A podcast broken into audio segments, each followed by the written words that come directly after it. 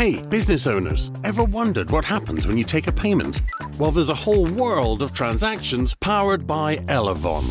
Whether it's through currency converting, security asserting, business supporting, real time reporting, ecom providing, or expert advising, Elavon supports all payments for your business. To find out more, visit elavon.ie. Elavon, your world of payments. Elavon Financial Services DAC trading as Elavon Merchant Services is regulated by the Central Bank of Ireland.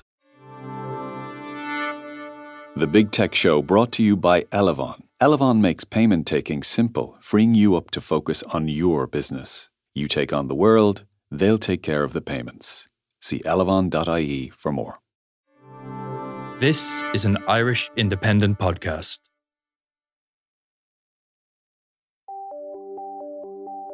it's a huge amount of money. It's a bit like finding oil or gas somewhere underneath the IFSC, really.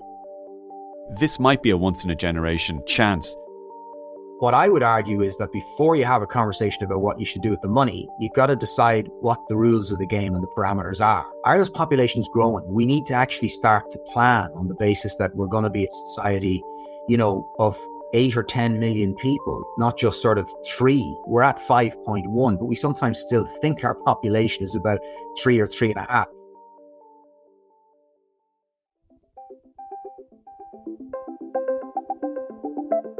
Hello, and you're welcome to the Big Tech Show in association with Square, with me, Adrian Weckler. Square helps you look after your business needs from payments to menu management and online ordering. Visit square.com for more. Now, Ireland could have 25 billion euro or more in cash, surplus cash, by the end of this year, thanks largely to tech fines, back tax payments, and the normal budget uh, surplus. And that could rise sharply over the next few years as well. Whatever way you look at it, an awful lot of money is landing in Ireland through tech companies operating here, whether it's fines or, or back tax or, or, or, or other means. Is this the moment for us to think big? Might we be looking at a once in a century windfall? Or might we just blow it all on a monorail? Well, I'm joined to think about ways of spending the cash today by Richard Curran, uh, Irish and Sunday Independent columnist, of course, and the host of RTÉ's, The Business Show. Richard, I'm actually going to get to the idea of a monorail in a bit, but this is a lot of money, isn't it? it's enormous. I mean, it, we couldn't have imagined a few years ago, and I say like as recently as 2014 or 2015 that we could possibly be in this position. If you look at the figures, the surplus for last year, this year, and what's expected for next year will come to about 34 billion over three years. They're even talking, the Department of Finance is talking about the possibility of having somewhere around 60 billion of surpluses in the years ahead. Now, if they were to just invest all of that in a big sovereign fund, that fund could, you know, with reasonable investment performance, turn into a hundred billion euro fund, you know, in in fit by 2050 or even before that. So it's a huge amount of money. It's a bit like finding oil or gas somewhere underneath the IFSC, really. But that's before potential additions, such as maybe a favourable or an unfavourable, depending on your position, ruling on the Apple back tax case, for example. That's there's another 13 or 14 billion potentially there as well. Yeah, there is, and like that's that's a huge sum, and you know the government would take the view that they hope they don't win, they don't lose that mm. case and get the money because they say they don't want it. But that's yeah, I mean that's that's not including that. So if that were to actually happen, over a three year period last year, this year, and next year, plus the 13 billion, plus the other fines that they're collecting. You know, you've got Meta as well. You're, you're probably looking at 50 billion, something like that.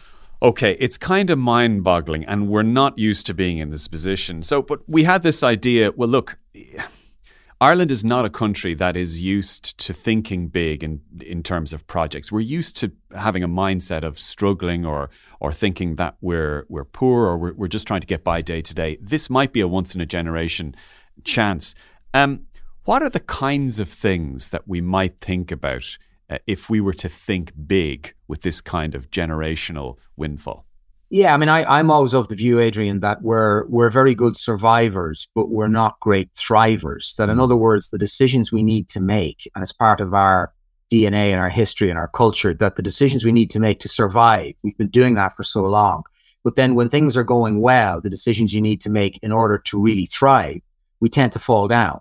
But if you look at the kinds of things that, you know, naturally people would talk about, it's so tempting to say, you know, we're going to give free shopping vouchers to everybody. And mm. already, you know, the government is talking about a thousand euro tax break for middle earners. But in theory, in terms of what's affordable in the short term, that's that's the tip of the iceberg.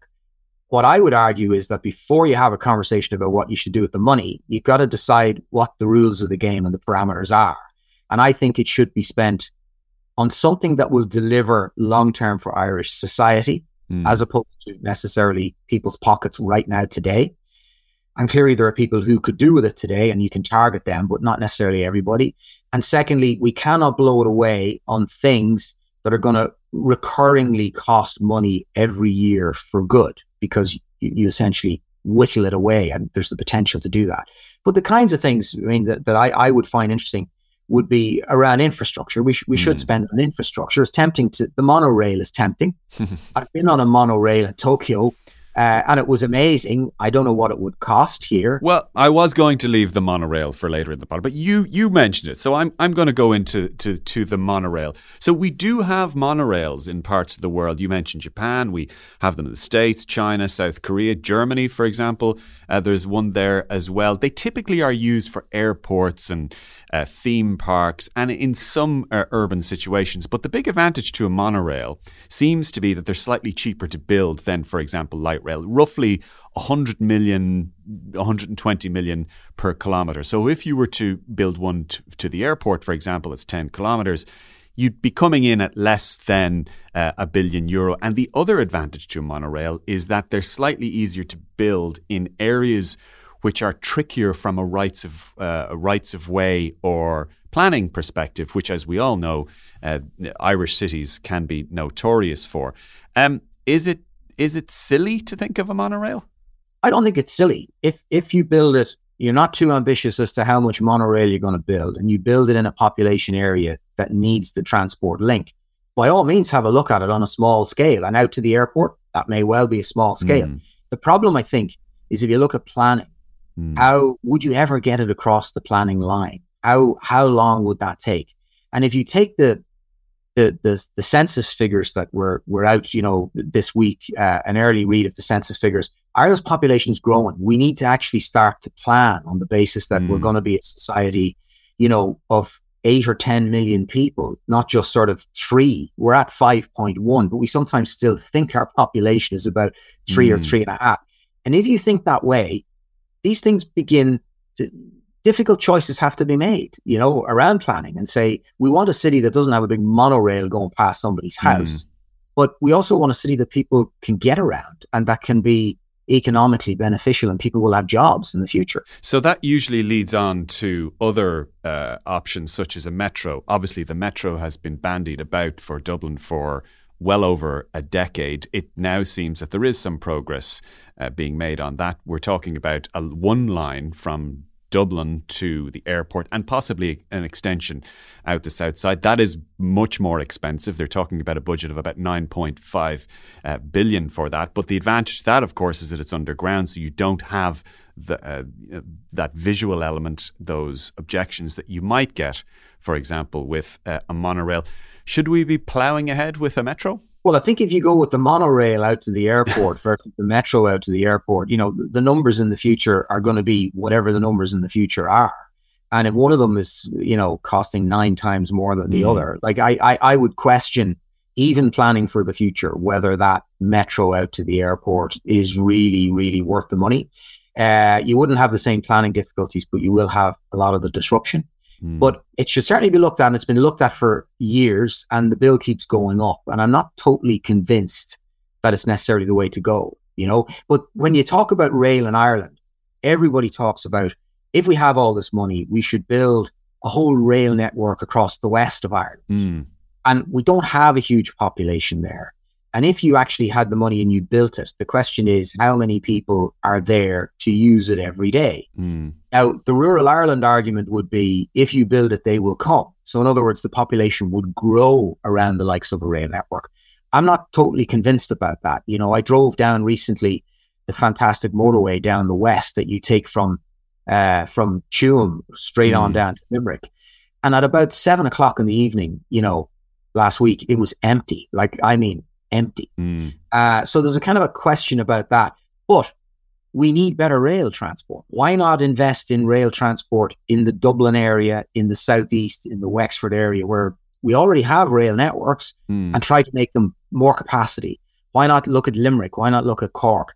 Throw a lot of money into those urban areas to get a better rail system up and running. I think that'd be a wiser way of spending the money. Yeah, or you could take uh, cities like Galway, for example, which does have chronic uh, traffic congestion. There's already been a suggestion of a Galway light rail network. Uh, Eamon Ryan, I think, is favourable in at, at looking at that.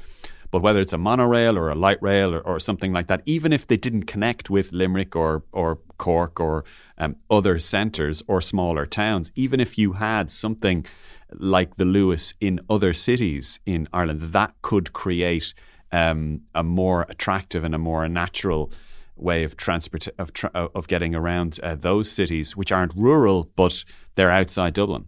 Yeah, I think that stuff like that, I think, is probably more realistic. You know, Mm. again, the light rail in Galway, they've had such difficulty building a ring road. There's been very poor transport, public transport within Galway for a long time. So everybody became addicted to their cars. And unraveling that, you know, some kind of a light rail system would be one way of doing it. Again, if they could get the planning done, I think it's a good Mm. idea, you know? Of course, radical radical suggestions include making public transport free, or or absolutely slashing the cost of it, uh, which would mean, of course, you'd have to increase the stock. Is that a foolish idea? Does that come into your definition of heavy recurring costs? it would be a heavy recurring cost, definitely. And some countries have, you know, during COVID and post COVID, they went for free public transport. What we could do is if we want to get people out of cars and we want to spend a lot of money on the rail network, we could reduce the costs, Mm. reduce the price to consumers to encourage them to do that. And you could do it for a set period of time. We're basically saying we're going to build a big rail network and it's going to be free for everybody. Hmm. I, I think we could be setting ourselves up for problems further down the road with something like that. It's kind of just it's just going too far with the, with the money Yeah. because 20, 30 years from now, you know, it's still maybe racking up a lot of costs and a lot of losses. One thing that's very popular at the moment, and I've written about this quite a lot, is solar power, partially because energy bills are going up, uh, but also because people like the idea of having more control over how they power their own homes. Would the idea of more subsidies for solar, even for example, some big bang idea of free solar pa- panels to every house, to every Eircode, um, would, would that be a good idea? It might cost maybe six to 10 billion euro. It would be a big bang idea and it would definitely make a hell of an impact. The question I would have over, and I do think it's, we should definitely do this. We should definitely throw more money at solar, whether it's a free solar panels on the roof of everybody's house. Because if you can afford to buy a house for a million euro or two million euro, you can probably afford to put up some solar panels, and you really should.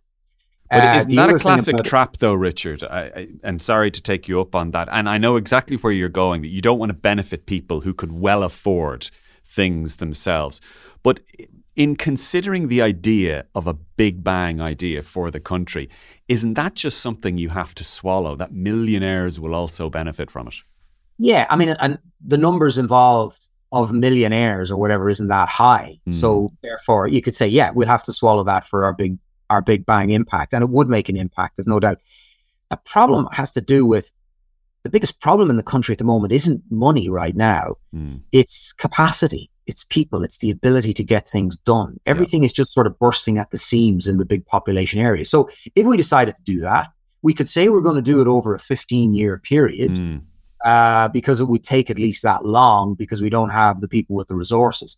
But if you talk about energy, I think we should definitely spend a lot more money on incentives for people to get solar power into their homes. Hmm. We should spend money if it's required to get the skill set into the country. And that might even mean tax breaks for people who would come here who have the skills to be able to deliver on that. We, we have the money to do that as well. And that's a way of fast tracking it. Hmm. But on renewable energy, offshore is such a huge opportunity, and there are private sector interests want to spend a load of money doing it. We only have one port on the island of Ireland that's capable of assembling these massive offshore turbines. Hmm. And the real jobs for the future are in manufacturing that equipment, not only having them and importing them and assembling them here, but actually making them. Hmm. That is going to be an enormous industry in the future. We think we're going to be big players in providing the electricity. But if you really want to create a huge amount of wealth, energy, and jobs in the future, making the stuff here is something that we definitely should consider. And that would require bringing in the expertise, huge amount of state investment in it to make it happen. But in the long run, that could be a real win win. Hmm. Yeah, that's an interesting uh, way of looking at it. Um, here's a an idea that has been going around recently, and the government has has been talking about it a little bit. The idea of paying farmers to reforest their land. Now, there have been incentives, small scale incentives on this recently, but try this on for size. So, I, look, I looked at the sums. There are 21 million acres in Ireland altogether. That's the size of the whole country, okay? It's about, about little over half of that is farmland, 12.1 million acres. Now, the cost of, of agricultural land varies from 5,000 to 10,000 euro per acre. If you were to take, say, 1 million of those 12 million farm acres, farming acres, um, that would cost you something in the region of 5 billion to 10 billion. This, I'm talking about the state buying those acres and then reforesting them. Is that is that a mad green idea? I like that idea. I think it's a great idea. Uh, and I think if you look at it, who would suffer in that scenario? The the farming and food industry would say, "Oh, hang on a minute, we're going to lose a lot of that productive land that we're generating food and selling all around the world." But we already export three, four times uh, the amount of beef that we actually require to eat ourselves. Well, this is Our it. dairy industry is huge. So Mm. yes, it does create jobs and it does create wealth. But if you would actually do a trade off on our food expansion plans and the future of that industry and how many jobs it will create in Ireland versus the overall social, environmental, sustainable benefit of doing something like a mass reforestation project, I, I, I think they would stack up pretty well because Mm. you're not talking about decimating our food industry. You're not talking about ending farming in Ireland. You are talking about redirecting part of that activity and the state being willing to stump up and pay some of the cost to do that. I, I, I think it's a really, really great idea. We may end up having to do it because we may not meet our carbon targets in the future if we don't do something more radical. Yeah, and uh, the, it would also mean that we might be able to, for example, uh, sustain better habitats for wildlife. I mean, there's talk of reintroduction of lynx, for example. I know that Eamon Ryan got into trouble a couple of years ago for suggesting that we would reintroduce wolves uh, into uh, Ireland. But surely we, in 2023, we're a little bit removed now from De Valera's dream, and I'm sure I'll get into trouble with my colleagues in the Irish Independent for saying this, but we're a little bit removed from Dev's dream of, you know, uh, the whole country being this pastoral, agricultural, idyllic place, and that we need forestry. I mean, I think it's only two or three percent or, or less of our country is natural forestry. We're the lowest in Europe, or one of the lowest in in, Europe, um, and this just might be a way and, and uh, of doing it and paying farmers to do it. They would be the ones who'd make five to ten billion off it. Yeah, and I mean the mo- the money the money is there. We there would be a much wider social benefit, and I think as well if you if you look at the likes of the, the food industry, you know, it, we have a very good food product in Ireland. Our our farms, particularly our dairy farms and beef farms, are not as uh, mechanized and industrialized as they are in the United States and other Mm. places. But if we just get bigger and bigger, they will end up becoming closer to the model of the United States industrial mechanized farming. Uh, because the more you get into producing huge amounts, it's very, very difficult to maintain those slightly more traditional ways of doing things. And we need we need to avoid that because you'd have to say, well, what is really the benefit of that? Hmm. And I think there's huge benefits from the likes of reforestation. I mean, we have always, since independence, been way behind the rest of Europe in, in, in relation to the level of forestation. We have brought it up. We've brought it up with all these uh, Sitka spruce and pine trees, you know, which were fast growing for commercial purposes for Yeah. timber, not enough native forests. So if you actually added up the amount of native forests that we have in Ireland, it's still incredibly low compared to other European countries. Yeah, I, I, must admit that my head was turned by a book written by a guy called Eoghan Daltun, who lives in the Beara Peninsula, which I know very well. And he basically bought 70 acres of scrubland and he reforested it uh, naturally. He wired the place off so that deer in particular couldn't get in, goats couldn't get in. And now it's a thriving Atlantic rainforest with natural oaks. The whole place is uh, teeming with life. And he has gotten into my head that when I visit the places of the country I love very well. I'm a regular visitor visitor to the west.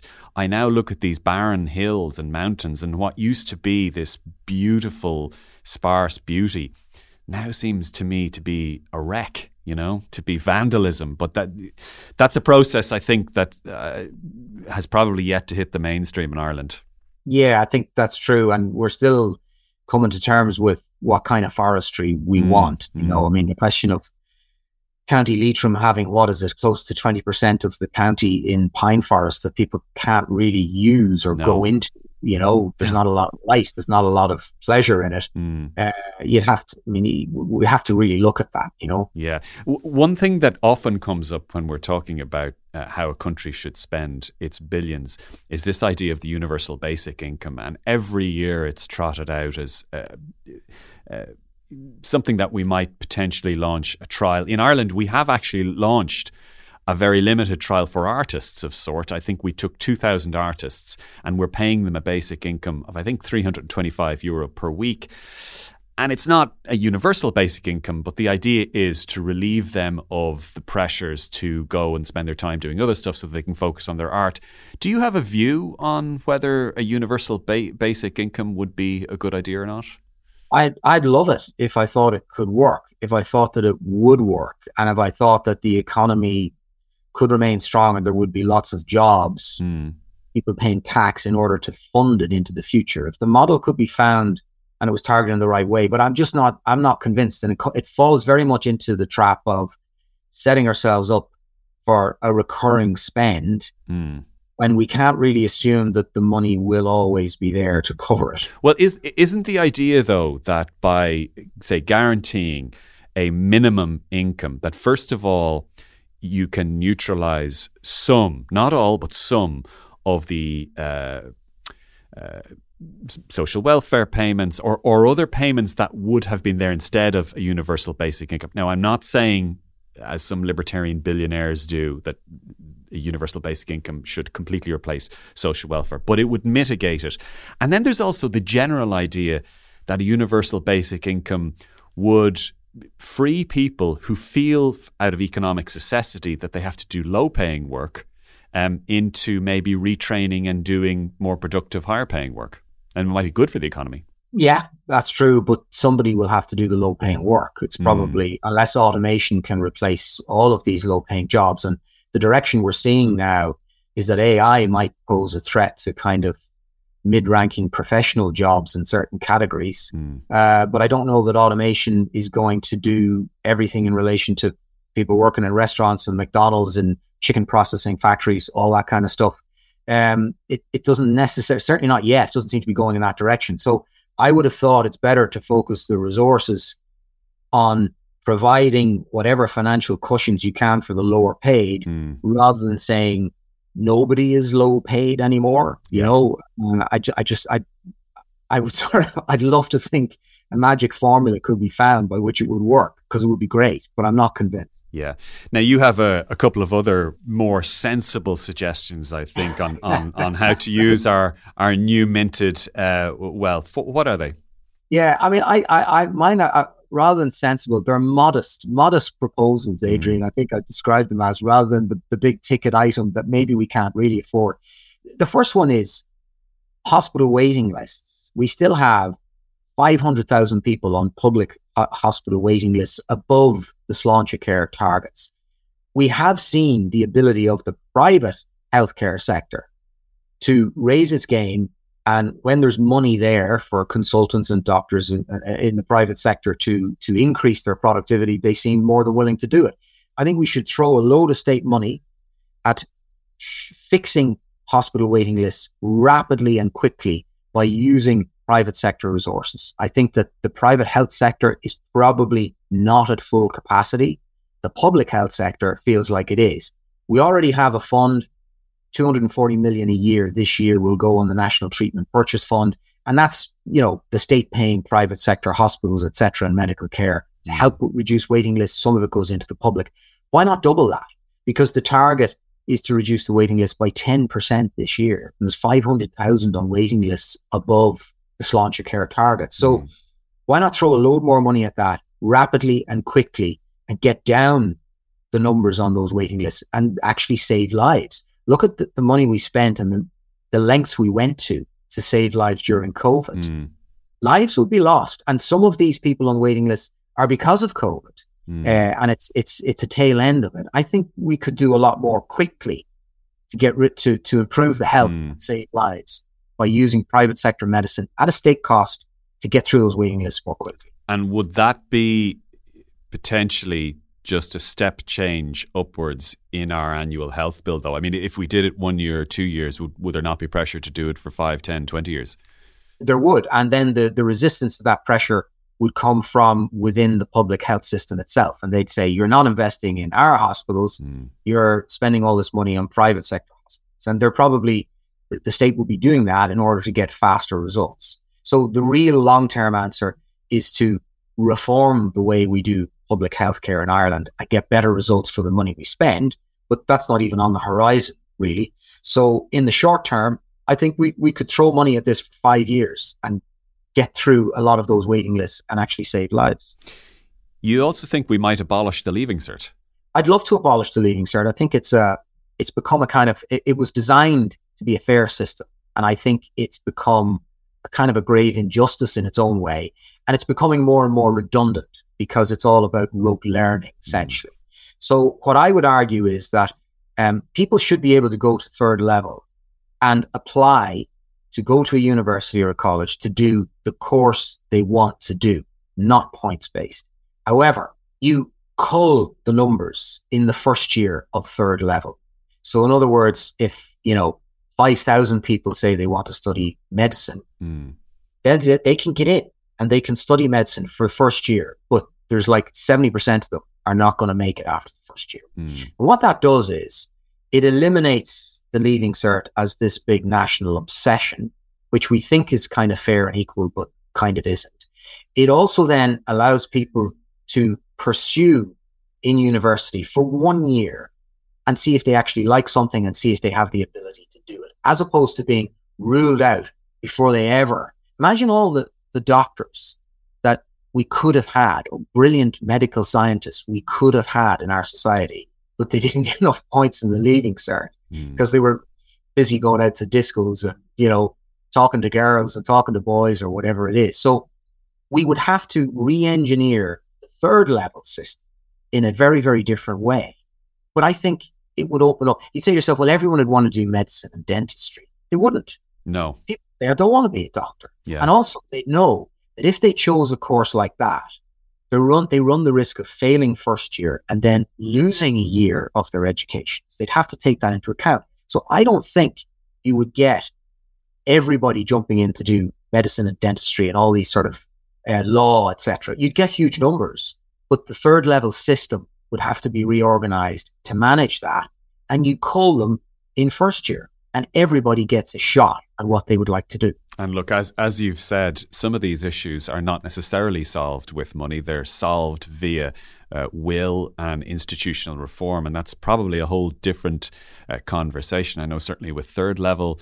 Uh, I look at plans that Trinity College said that it had for a, a, thing called Trinity East. We covered it on this podcast. I've written about it. That was supposed to be a one billion euro extension uh, in the Docklands, and it was supposed to be a, a new world leading facility and school for uh, for business, for tech, and well, the college has kind of eased off that, and and there wasn't really any.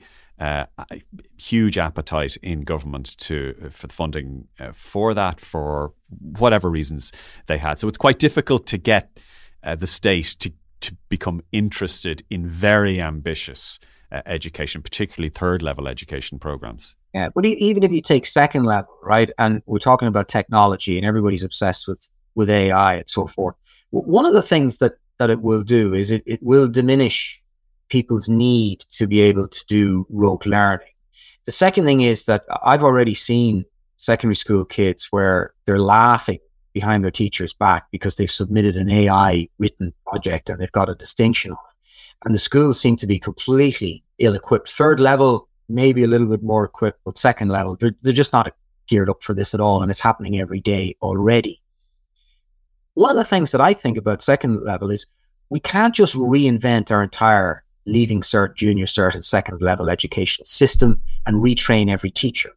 But we could bring in people more to do short, sharp courses who are not, you know, ASTI or teacher trained union members. Bring them in to do modules of courses into secondary school or even primary school from outside AI.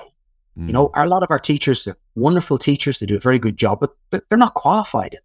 So why not bring, have a program that the state will pay for people to come in and do modular short term courses on things that are seen as really relevant that we can get very fast results from and try to educate secondary school and even primary school kids quickly. Again, I suppose the teaching profession would say, you're eating our lunch. Why not train us up in doing that? I just don't think that's practical. I don't think we'd have the time. I think it's already happening and schools are just not geared up for it at all. In another three or five years' time, it's potentially going to be very disruptive to the school education system. So I think it's not not just about AI, but about about coding, about software, about mm. all kinds of stuff, about the media, how to understand the media, critical thinking, how to analyze things.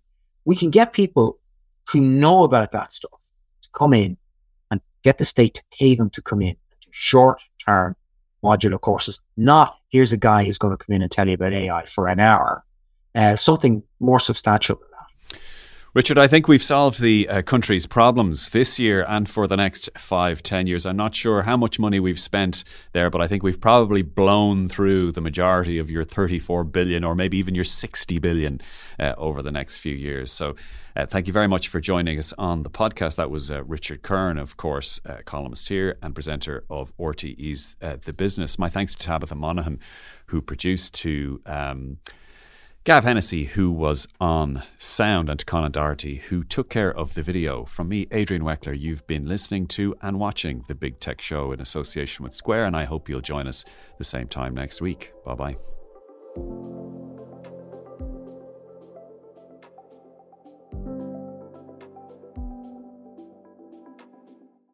An mm-hmm. Irish independent digital subscription doesn't just get you the news, it gets you the best of Ireland's stories all in one place. Whether it's the best of politics, business, sport, entertainment, or lifestyle.